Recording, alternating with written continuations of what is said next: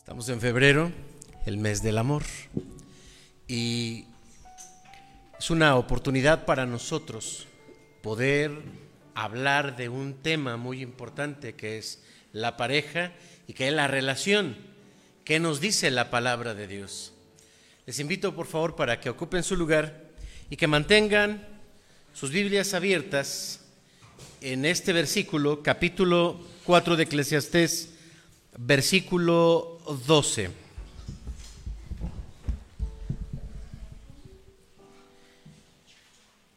Que si hoy no voy a cambiar el título, sí. Entonces el título de este mensaje es Juntos contra el enemigo. ¿Cuál es el título? Juntos contra el enemigo. Parece una, el título de una película, pero es el título del que vamos a reflexionar el día de hoy. Em, este texto, particularmente, hay un consenso en general en la iglesia para interpretarlo con referencia a la pareja. Mejor son dos que uno, comienza esta serie de versículos. Mejor son dos que uno y cordón de tres dobleces no se rompe fácil o no se rompe pronto, dice este versículo número 12. Haciendo referencia a la unidad de la pareja, a los matrimonios, a los esposos. Simplemente, hermanos, este consenso es el que vamos a seguir el día de hoy. Por lo, por lo tanto, ese tercer cordón del que habla eh, este versículo hace referencia a Dios y a la presencia de Dios en la pareja. Al leer este texto encontramos varias cosas. Número uno, encontramos que todos tenemos problemas o enemigos que enfrentar. Así comienza el versículo 12. Y si alguno prevaleciere contra, ¿contra qué? A ver, vamos a ver, versículo 12 contra uno. Quiere decir que en la vida tenemos que enfrentar dificultades y tenemos que enfrentar problemas. Esto es lo primero que enseña. Lo segundo, los enemigos no son de los dos. Los enemigos son de uno. Aquí lo menciona claramente. Y si alguno prevaleciere contra uno, el otro solamente llega a ayudarlo. Tercero, la pareja necesita unirse para poder hacer fuerza. Esto es lo que enseña el versículo. Y finalmente decimos que el cordón, este tercer cordón, es Dios, también es la palabra de Dios, es la sabiduría, son los consejos sabios que parten de la Biblia y que nos habla Dios a través de ellos para resolver esos problemas. Oremos. Amado Padre, en este momento pedimos tu dirección al tocar este tema tan importante en la vida de las parejas. Te rogamos que nos guíes con tu Espíritu Santo, que nos hagas sensibles a tu palabra y que nos hagas también obedientes. En el nombre de Jesús, amén. El objetivo de este mensaje, hermanos, a reflexionar en la palabra de Dios, es que identifiquemos cuáles son esos enemigos que podemos enfrentar como pareja y también que adoptemos las soluciones que nos ofrece la Biblia para mantener relaciones fuertes. Si tenemos una relación fuerte, vamos a tener una familia fuerte. Si tenemos una, una relación de unidad, vamos a tener una familia unida. Si tenemos una pareja de cooperación, vamos a tener una familia que coopera. Todo lo contrario también va a suceder. Si no se tiene esto, tampoco se tendrá una familia bien.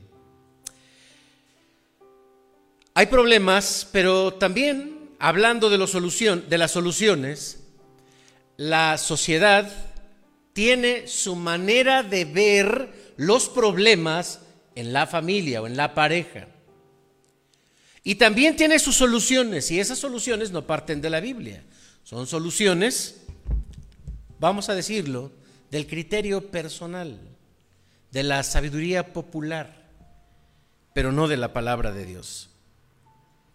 He pensado, hermanos, en algunos eh, problemas, porque eh, si abrimos las páginas de Internet para ver cuáles son los principales problemas de la, de la pareja, vamos a encontrar una diversidad, pero también una, una gran intención de dar soluciones.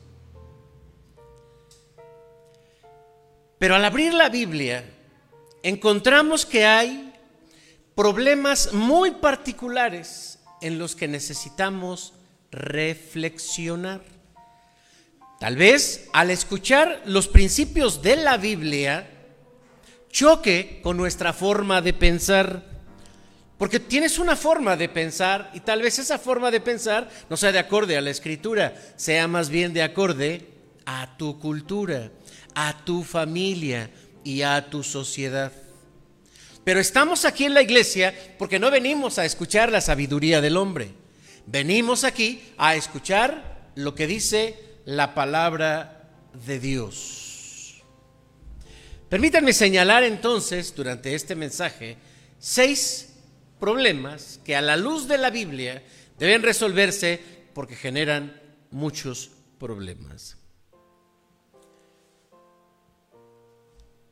Subrayé hace un momento al leer este versículo que los problemas normalmente son personales, son broncas propias, son mis traumas.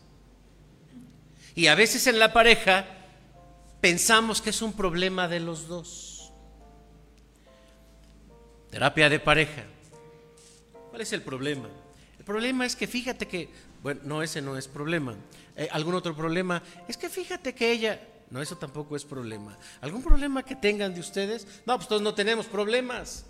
Efectivamente, no tienen problemas como pareja. Es un principio que los problemas son personales. Pero si no lo resuelvo, yo contamino a mi esposa. Igual ustedes, no a ella. No la van vamos a contaminar a la esposa de José Luis. Van a contaminar a su propia pareja. Si yo no resuelvo mis problemas, estos problemas yo los llevo a la pareja.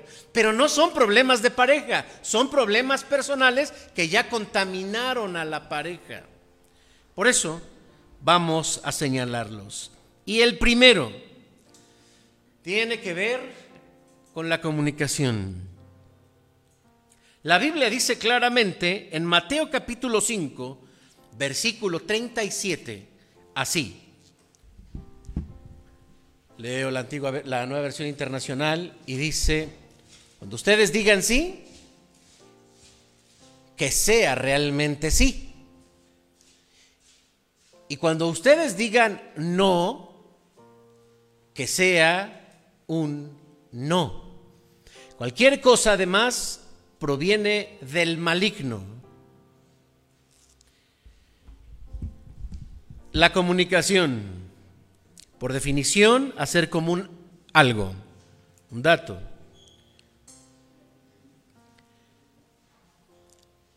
Hay deformación en la comunicación. Creo que una de las principales problemáticas del ser humano es la comunicación. Voy más allá, la mala comunicación, porque de que hay comunicación hay comunicación, solo que ahora nos referimos a la mala comunicación. Hablemos un poquito de la mala comunicación dentro de la pareja. Resulta que queremos ponernos de acuerdo, platicamos y tomamos acuerdos. ¿Quién ha tomado algún acuerdo como pareja? A ver, levanten su mano. Yo creo que varios, ¿no? ¿Qué pasa cuando no los cumplimos? ¿O sí los cumplimos? hay problemas. Este es, hay reclamos. Esta es una, eh, este es un ejemplo de cómo la comunicación genera conflictos. porque no cumplimos nuestros acuerdos. Una de las dinámicas en la tarea de la terapia de pareja es, a ver, hagan una lista de cuáles son las cosas que tú quieres que él haga y cuáles son las cosas que quieres que ella haga. Y entonces la primera, no, sí, mi lista es grande, ¿no? Saca su lista y quiero esto y esto y esto y esto y esto y esto. Oh, está bien ya, a ver, ¿qué, ¿qué quiere el otro? No, pues yo nada. Está bien así como dice el otro. No hay una comunicación, hay más bien un tema de control. Otro problema en el tema de la comunicación es que cuando hablamos rechazamos la idea del otro. Y hay muchas maneras de rechazarla. Simplemente no le tenemos paciencia, no nos gustan sus ideas, no nos gusta cómo piensa, etc. Otra es una comunicación que se expresa más con enojos. Te quiero platicar algo, pero no te vayas a enojar. Y el otro dice, no, no, no me enojo. No, no, pero es de verdad. No, de veras, no me voy a enojar. No, mejor no te digo. No, tú dime. Ya ves, ya te estás enojando. Bueno, bueno, dime, dime mi vida. Es que te quiero platicar algo que no te va a gustar. Bueno, entonces, y ahí empiezan los problemas. Hay una comunicación donde hay barreras de enojos, de emociones. También hay una deformación en la agresión verbal. Llamemos agresión verbal desde una ofensa hasta simplemente levantar el tono. También hay una comunicación no verbal en la que llegamos a ser un tanto eh, contradictorios, irónicos, ofensivos finalmente, con nuestra comunicación. Esta es una dinámica que se da dentro de la familia, que se da dentro de la pareja. Y hay temas en los que simplemente no podemos resolverlos, o porque son muy complicados, o porque no tenemos quien nos oriente, y los guardamos.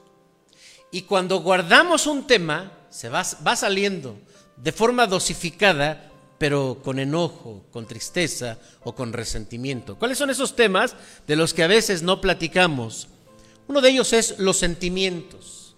Qué difícil es reconocer los sentimientos de la pareja, si no reconocemos ni los propios. Es un tema difícil. Ustedes me dirían, ¿cómo ve? ¿Platicaremos de nuestras emociones? Yo les diría, no, no, no, no la van a soportar no la van a aguantar. Entonces al decir las emociones, uno se puede cansar y es que yo cada vez que te digo lo que pienso y cómo me siento, pues tú no haces nada. No puede hacer nada. ¿Por qué? No, le entiende. Es complicado hablar del tema de las emociones, pero generamos expectativas porque creemos que por expresarlas nos van a comprender. Claro, a lo mejor están hablando con una persona que se, que se dedica al manejo de las emociones o al trato de este tipo de cosas y con confianza podemos platicar del tema. Otro tema del que no hablamos es la sexualidad. La sexualidad es un tema en el que, por la figura que representa de poder y de, sometimiento, se imponen prácticas, sentimientos, formas, eh, y otro simplemente se somete. Y puede estar en una dinámica sexual que no le gusta, o que no se siente bien, o que, oye, ya qué aburrido, y no se atreven a hablar del tema, la sexualidad. Otro tema que genera conflictos en la comunicación es cuando se habla de los proyectos. Porque los proyectos que yo tengo tal vez no le van a gustar a la otra persona. No se diga si yo hubiese querido hacer tal cosa o si yo hubiese querido lograr algún objetivo en la vida y no lo logré porque, bueno, me tuve que casar. Temas muy delicados que se quedan allí y generan conflicto bajo el tema de la mala comunicación. La Biblia dice, si vas a hablar, habla. Si no vas a hablar, no hables. Que tú sí sea, sí. Pero ¿por qué dice esto? Porque si vas a decir un sí, que sea un sí completo. No podemos decir sí, pero por dentro estar no. O no podemos decir no y por dentro decir sí. Es, es como que está bien, no. Está bien, sí, pero por dentro hay lo contrario. Esto va a generar conflicto en la comunicación. Segundo,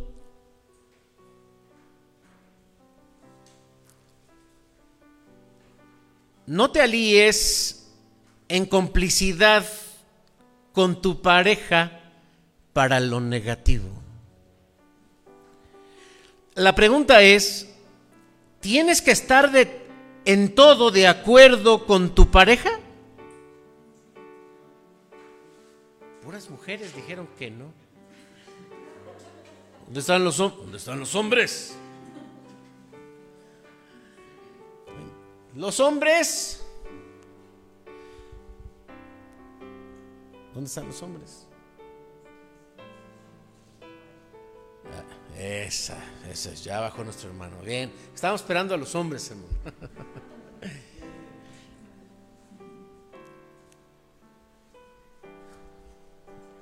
¿Tienes que estar de acuerdo en todo con tu pareja? La respuesta es, mujeres, no.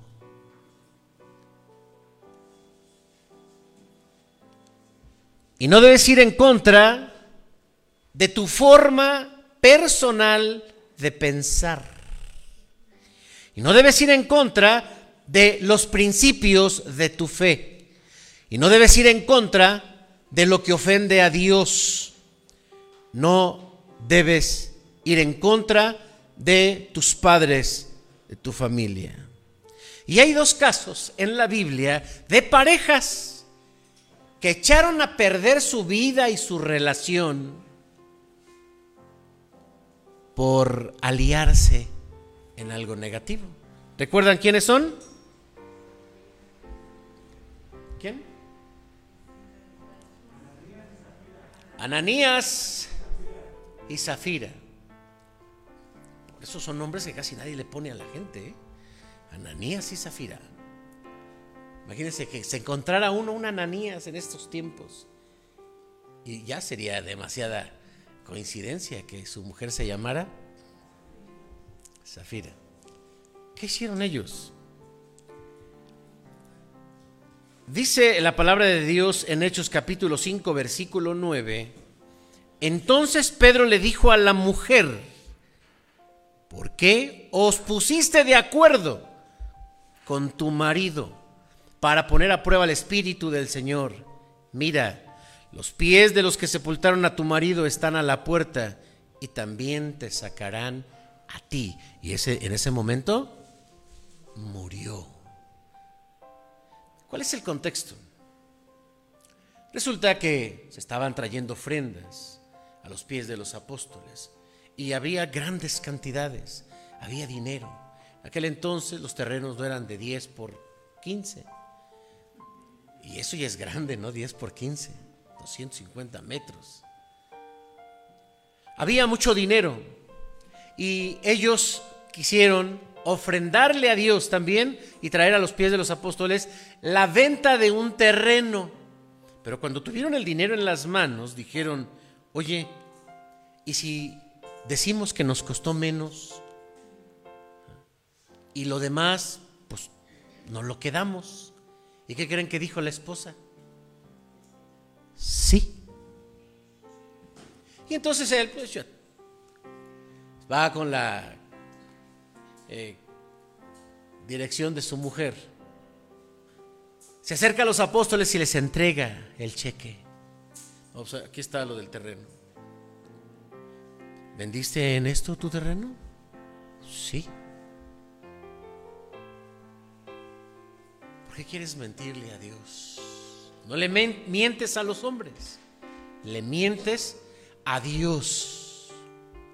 Y en ese momento vino el juicio de Dios y murió.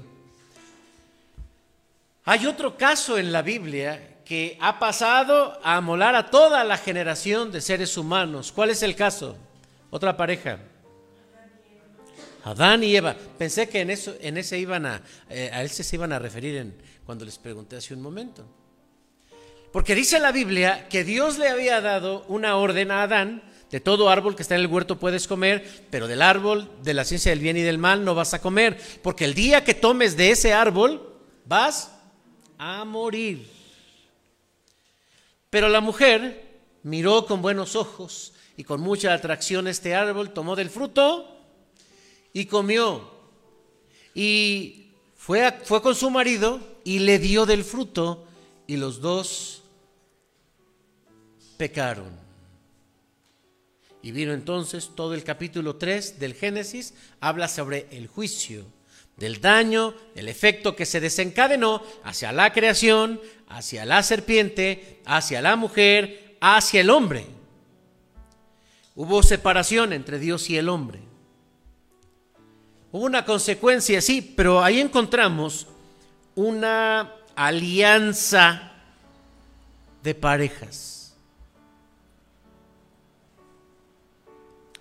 Es muy común aliarnos como pareja y hacer fuerza. ¿Cómo les dije que se llamaba el título de este mensaje?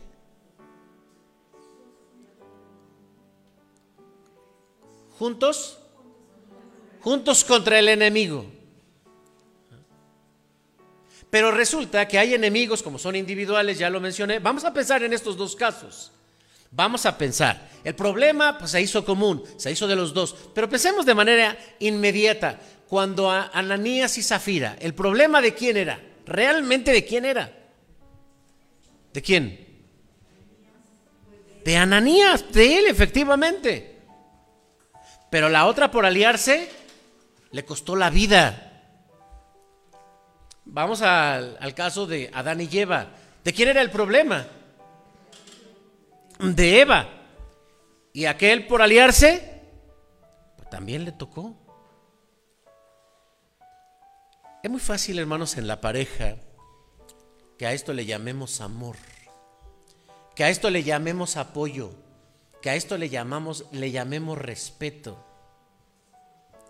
Es una forma manipuladora para obtener el control, el apoyo de la otra persona. ¿Cuántas veces te has aliado a algo negativo con tu pareja? ¿Cuántas veces te has aliado a algo negativo con, tu pareja contra la iglesia o incluso contra Dios? Porque claro que se dan, se dan las cosas. Y nos damos cuenta que no pensamos, se nos borra la prudencia, la sabiduría y todo, y como es mi esposa, como es mi esposo, pues lo voy a apoyar. Hay un caso, sin embargo, en la Biblia de una pareja donde el hombre era malo. Así dice la Biblia, era malo. Iba David con su ejército luchando por la tierra, luchando por la, por la paz. Se acerca y aquel hombre malo también era un hombre rico. Y le dice David, dame pan y a mi ejército. ¿Y qué dijo ese hombre? No te doy y no, y no le dio. Y no le dio. ¿Y qué hizo la esposa? ¿También le sacó la lengua a David? ¿Qué hizo? No se le nubló, no se le nubló la razón ni la fe. Tomó pan, pa, pa, unas tortas, imagino. Se las llevó y le dijo, por favor, recíbela. ¿Qué pasó con ese hombre? El malo, el hombre malo, ¿qué pasó? Se murió. ¿Y qué pasó con ella? ¿Qué pasó? ¿Quién se la sabe? Qué bonita historia. ¿Se casó con quién? Sí, dijo, apártame esa. Esa viuda. Porque es inteligente porque no salió a la maldad de su marido. Hay ejemplos en la Biblia de ambos. ¿eh? En el caso de, Eva, fue el, el, tema fue de Eva. Y también encontramos alianzas muy feas como Jezabel y su marido para hacer daño. Podemos estar casados, a lo mejor no te gusta, pero lo que piensas y lo que quieres hacer, yo no estoy de acuerdo. Y no estoy de acuerdo por esto, por esto y por esto. Porque eso no está de acuerdo a la palabra de Dios. Y de pronto alguien, estando, no sé, lo que sea, voy a hablar, dar un ejemplo aquí de la iglesia. Oye, ya me cayó gordo el hermano, el hermano anciano, el hermano Rafa, ya me cayó gordo. Vámonos de la iglesia. Iba a decir, ya me cayó gordo el pastor, pero ¿cómo habré de caerle yo gordo a alguien? Es broma, hermano, es broma. Pero casi siempre se refieren a la figura pastoral. Vámonos de la iglesia, ¿no? ¿Y qué creen que hacen los demás? Se les nubla el cerebro, se les opaca la fe y dicen, vámonos.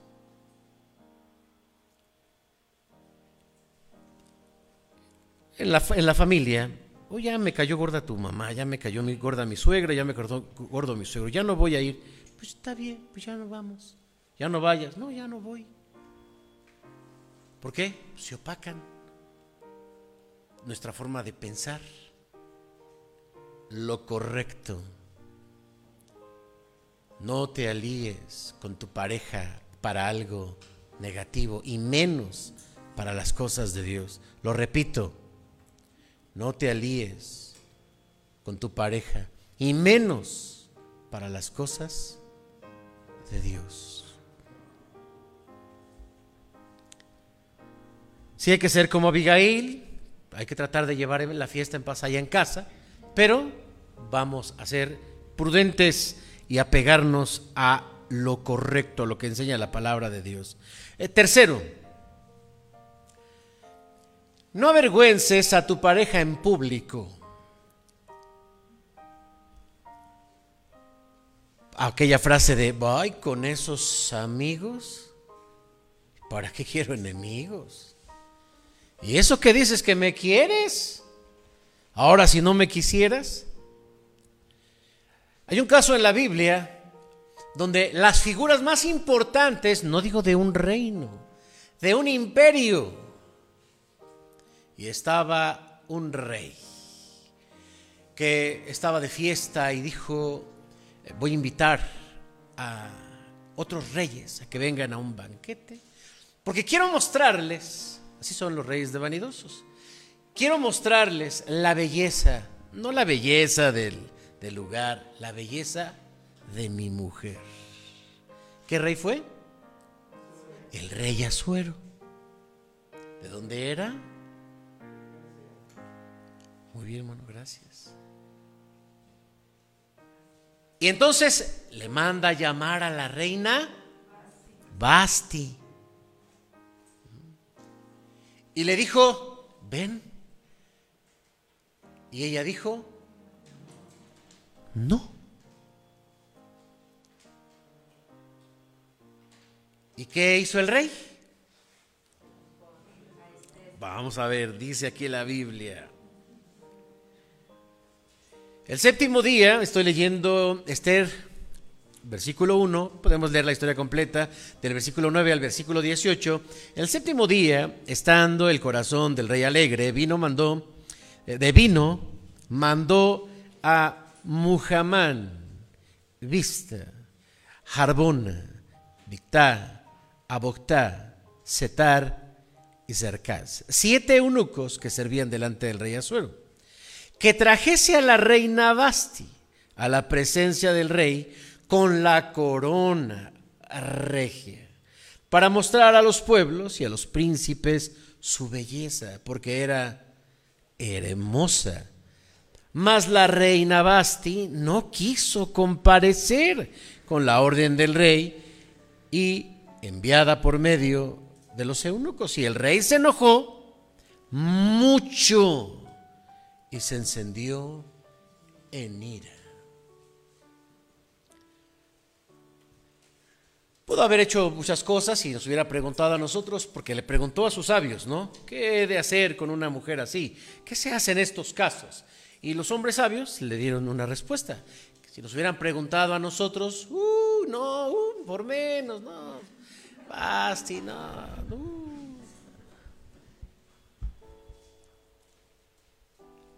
Avergonzar a la pareja eh, delante de los demás es a veces una forma de venganza.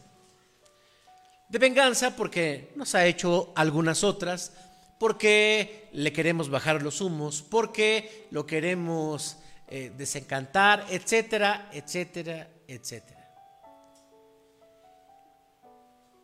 Hay muchas formas de avergonzar a una persona o a la pareja delante de los demás. Uno, pues contradiciéndolo. Y es que a veces nos buscan para cierta complicidad, ¿no? Recuerdo el caso de, el testimonio que contó una persona. Su esposo le dijo, así como el rey, necesito que vengas a la oficina. Ella no era de la oficina, ella estaba en la casa. Pero le dijo, ¿y qué voy a hacer a la oficina? Tú vente y tráete tus botas las más altas, bien arreglada. ¿Por qué? Tú vente. Y llegando allá a la oficina les dijo, ¿se acuerdan que les dije que mi esposa es italiana? Sí, aquí está. Y habla italiano, ¿verdad? Y ella dijo, ¿yo? Sí, tú. Ya ves que Italia y tu familia de Italia. Sí, sí, sí, cierto. Sí, ya se me está olvidando el italiano. Ya, ya ni me pregunten, ¿eh? porque ya no puedo hablar de eso. Y yo, y yo le decía, oye, ¿y qué sentiste? Ay, pues mucha vergüenza, pero ¿de dónde se le ocurre este que yo soy de Italia? Bueno, pues quería quedar bien. Sí, dice, y lo ascendieron de puesto, tener una, por decir la verdad, ¿no? Es muy fácil a veces eh, darnos cuenta de que la pareja quiere quedar bien con los demás, sobre todo cuando está platicando con otros, que es un buen papá, o que él arregla las cosas con sabiduría, o que él sabe mucho, y que él es el bueno o la buena. Y con una mirada se busca la complicidad.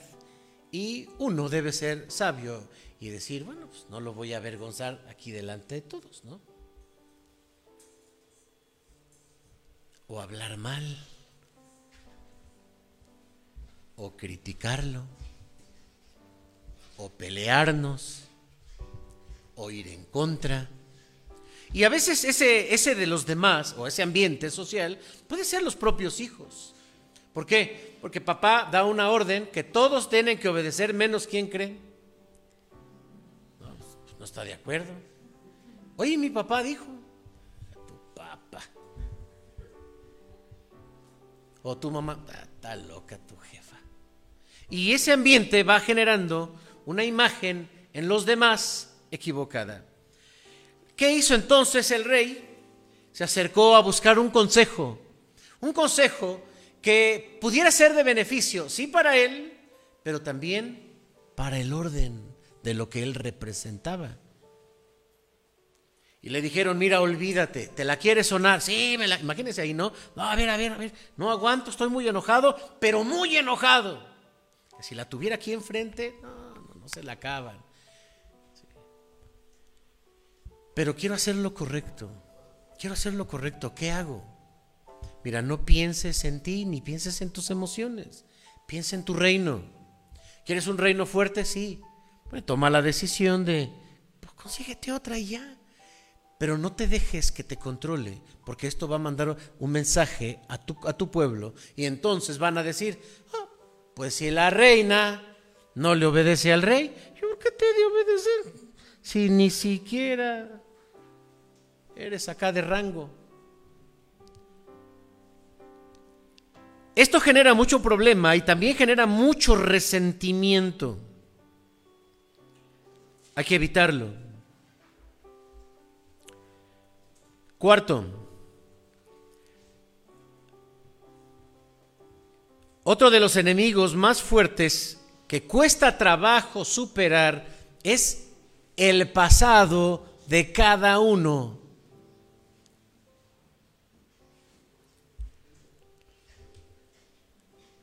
Porque antes de juntarnos, que todo fuera así como dice la canción, que, para mí naciste desde el día en que te conocí. ¿no? recuerdo cómo va la canción, pero acordé de esa frase. Sí, no tuviste pasado. Para mí tú no existías. Tú existes a partir de que te conozco. Pero hay parejas que simplemente en el pasado tomaron decisiones.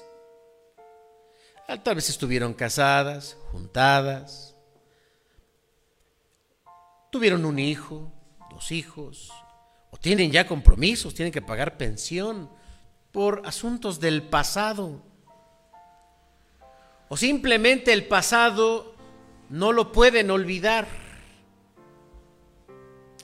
Hablando también del pasado, hay carencias a nivel emocional con los que crecemos, como los miedos, las necesidades de atención, necesidades de seguridad, necesidades de crecer. Y eso genera conflicto porque queremos cambiar a la persona, más bien hay que ayudarla a superar su dolor. Y también en el pasado se han formado la personalidad de liderazgo o la personalidad de sumisión. Así llegamos a la pareja. es decir, traemos una historia cuando llegamos. Imagínate cuando te dicen, oye, por ahí me enteré que fulana fue tu novia. Oye, por ahí me enteré que fulano fue tu novio. O que tú querías con fulana y con fulano y nunca se te hizo. ¿No te habrás quedado con las ganas? Pues hay un pasado, por supuesto que hay un pasado. Y eso se convierte en un ambiente muy doloroso por el pasado. Y eso hace que muchas personas se sientan mal en la relación. Hay un caso en la Biblia donde una mujer traía un pasado negro. ¿Quién era? Bueno, pero de una pareja, de una pareja, de una pareja, de una pareja. Así que, que, el marido dijo, está bien, ya lo pasado. Oseas, Oseas. Y entonces vean lo que dice, le dijo Dios a Oseas, el profeta, ven, tómate una mujer prostituta, fornicaria e hijos de fornicación. Porque la tierra fornica apartándose de Jehová. Y entonces, ¿a dónde se fue a buscarla? Vamos a decirlo así, si fuese en nuestros tiempos, ¿no? Pero a lo mejor algo, algo más que un antro. Pues a un espacio donde hubiese mujeres cuyo pasado nadie quisiese compartir. Y resulta que esta mujer, pues imagínense, la oportunidad para rehacer su vida, la, la, oportunidad para estar con alguien que no la va a juzgar por su pasado. Imagínense que él iba a caminar por la avenida o por la calle principal, tomado del brazo de esta mujer, y la iban a voltear los hombres a ver pero a lo mejor por acá iban a pensar, ah, sí, sí, fulanita, ajá, ya se casó. Una oportunidad de un cambio de vida y de un estilo de vida. Pero ¿qué sucede? Trae un pasado muy complicado. Y ese pasado tan complicado hizo que ella no pudiera establecerse y entonces se le va. Y Dios le vuelve a decir, Oseas, Oseas, ven, ve por ella. No, pero Señor, ve por ella. Y va por ella. Y vuelve a tener hijos con ella. Y me, me refiero a un caso extremo donde si no se sabe trabajar con este pasado, que todos tenemos un pasado, y de repente que nos enteramos, ¿y por qué no me contaste esto? ¿Qué te tenía yo que contar? Me tienes que contar todo porque si no, ¿cómo te voy a amar?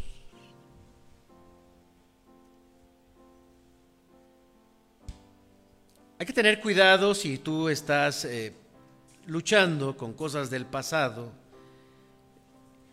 No puedes superarlas.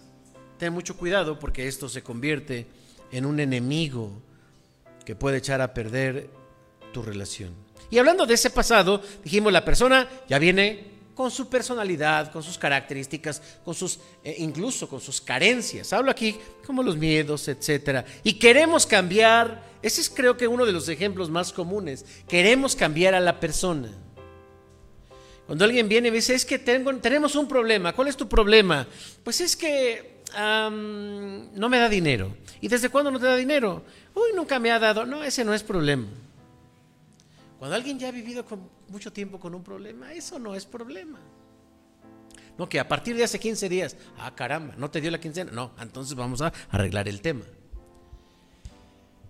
Queremos cambiar a la otra persona para que sea de acuerdo a nuestros estándares de pareja. Y eso es tan relativo, hermanos, que por eso si no tenemos la palabra de Dios, no podemos seguir un modelo que agrade a Dios y que sea funcional como pareja.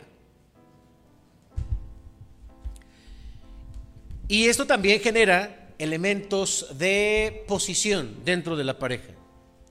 Porque uno se establece como líder y el otro se establece como pues, un acompañante, un cooperador o alguien que se somete a lo que todo dice sí. Hay que evitarlo. Si tienes problemas porque tu esposo es fuerte en su liderazgo o que es muy débil de su liderazgo y le quieres echar leña y quieres que prenda, que se encienda y que se ponga. No, ya tiene su personalidad. Siguiente. Otro de los problemas muy fuertes que se llega a uno a enganchar con la pareja son la dependencia emocional. Miren lo que dice la Biblia. Maridos, amad a vuestras mujeres, así como Cristo amó a la iglesia y se entregó a sí mismo por ella, para santificarla, habiéndola purificado en el lavamiento del agua por la palabra, a fin de presentársela a sí mismo una iglesia gloriosa que no tuviese mancha ni arruga, ni cosa semejante, sino que fuese santa y sin mancha. Hay dos términos que actualmente eh, se han puesto de moda con la en la pareja y que eso, cuánto daño hacen. La primera es la tóxica. ¿Han escuchado eso? Anda de moda lo de eso de tóxico. Ya cuando eh, ciertos, eh, eh, ciertos conceptos salen de, la física, de la medicina, de la salud y se pasan al ámbito social y de la pareja, son solamente como términos prestados. Tóxico, bueno, tóxico es venenoso, eso lo entendemos, algo que daña la salud, algo dañino. Pero ahora resulta que está de moda la tóxica, porque yo no he escuchado el tóxico. Y si alguien dice, es que es tóxico, no, no puede ser tóxico, es la tóxica. ¿Y a qué hace referencia la tóxica? Un poco no saben. Controladora, celosa, desconfiada. Ah, entonces estás de tóxica. Pero es un concepto social y va a ser pasajero. Eh, hubo un tiempo, al final del siglo pasado, que se introdujo también el término salud mental. Ya no está. Son términos pasajeros. Otro es la codependencia.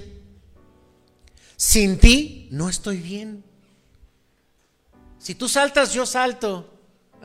Si tú no comes, yo no como. Depender del otro no es bueno. Porque hacemos que la otra persona se ajuste a nuestras necesidades y cuando esa persona se quiere, se quiere mover, sufrimos. O cuando se nos va. O cuando se, se muere. Nos queremos morir también.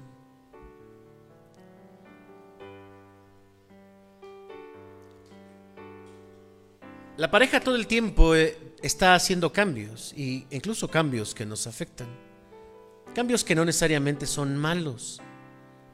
Pero si generamos codependencia emocional, entonces nos afectan. Miren, déjenme citar algunos ejemplos que para ustedes la vida les ha permitido verlos o tal vez hasta experimentarlos. Que a mí me genera conflicto porque me hace sentir inseguro, mal querido y no sé qué más. Mi mujer que, que quiere estudiar. Mi marido que quiere ir a acabar la carrera. Mi mujer que quiere trabajar. Mi esposo que quiere salir con sus amigos. Mi esposa que quiere ir a terapia, quiere que vayamos a terapia. Mi esposa creo que va mucho con su mamá y ella le influye. Cuando hay una codependencia, entonces estamos tan enviciados que si uno se mueve tantito, ¿qué creen que hace el otro? Sufre, sufre.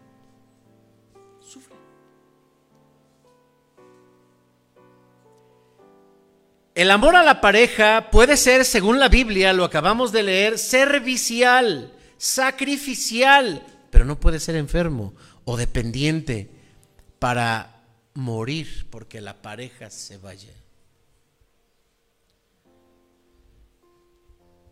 Y a esto le podemos llamar, ya no me amas, si tú haces esto, yo hago esto otro, porque hay mucha codependencia emocional. Piensa en tu relación. Y si tú estás viviendo situaciones que tú quieres hacer algo, pero el otro lo interpreta como que ya no lo quieres, que lo vas a dejar o que no sé qué, Estás en, un, en una relación de codependencia. Porque si a ti te dijeron y a ti te enseñaron, incluso en la familia, porque la palabra de Dios, hermanos, pasa por encima de las enseñanzas incluso de la casa. No es tu marido, tienes que hacerle caso en todo, no, se la, no te lo vaya a ganar otra. Y ahí está uno, sí, sí, sí, eh, ¿qué más quiere mi amo? Los principios que rigen la mente y nuestras acciones de los hijos de Dios tiene que ser la palabra de Dios. Y si todos los consejos que recibimos no los filtramos por la palabra de Dios, podríamos estar, estar entonces dirigiendo nuestra vida mal. Codependencia le hace daño a la pareja y genera resentimientos como tú no me dejaste, ahora yo tampoco te voy a dejar. Y como tú no me apoyaste, ahora yo tampoco te voy a apoyar. Hay cosas que queremos hacer y no las hacemos porque no le gustan al otro. Dejar de ser nosotros por convertirnos en lo que el otro necesita es una forma de morir es dejar de ser yo para que el otro esté contento. Es hacer a un lado lo que a mí me gusta, mis aspiraciones, mi vida, para convertirme en lo que el otro quiere. Tu vida no se reduce a ser una esposa, tu vida no se reduce a ser un esposo, tu vida se reduce a glorificar a Dios y hacer lo que Dios quiere para ti. Y esto genera tanto conflicto que cuando lo decimos Tal vez esto pueda afectarnos, nuestros oídos. Pueda, pueda ser tan incómodo escucharlo. Ya no escuches al pastor José Luis, no sea que te vaya a querer mandar algo que yo no quiero o hacer algo que a mí no me gusta. Finalmente, y de esto no me detengo porque hablaremos en otro sermón, es el sexto, son los celos y son los engaños. Como esto es un tema de pareja, la solución a la luz de la Biblia es el perdón. La Biblia dice, el amor es sufrido, el amor es benigno, el amor no tiene envidia, el amor no es jactancioso, el amor no se envanece, no hace nada indebido, no busca lo suyo propio, no se irrita, no guarda rencor, no se goza con la injusticia, mas se goza de la verdad. Todo lo sufre, todo lo cree, todo lo espera y todo lo soporta dice la palabra de Dios. Si nos dejamos guiar ambos por la palabra, entonces podemos encontrar el perdón de Dios cuando hay daño, cuando hay dolor, cuando hay traición. Termino, hermanos, la cultura, la sociedad e incluso la familia, tu amiga, tu amigo, Ofrecen soluciones, porque en este mundo hasta ya se convirtió en una frase de ¿todo bien en casa? Te lo puede decir cualquier amigo. Y ya le empiezas a contar todo. Pero solamente te darán respuestas no bíblicas, soluciones de moda, porque de que las hay, las hay. Solamente con la Biblia en la mano, el corazón abierto, queridos hermanos, a las soluciones de Dios puede hacer que la relación sea fuerte y que seamos juntos en el camino de Dios, juntos en las soluciones de Dios, juntos para la misión que Dios tiene para cada uno de nosotros, juntos para enriquecernos, juntos para servir al Señor, juntos, porque si lo hacemos juntos, le damos a Dios la gloria. Que Dios les bendiga.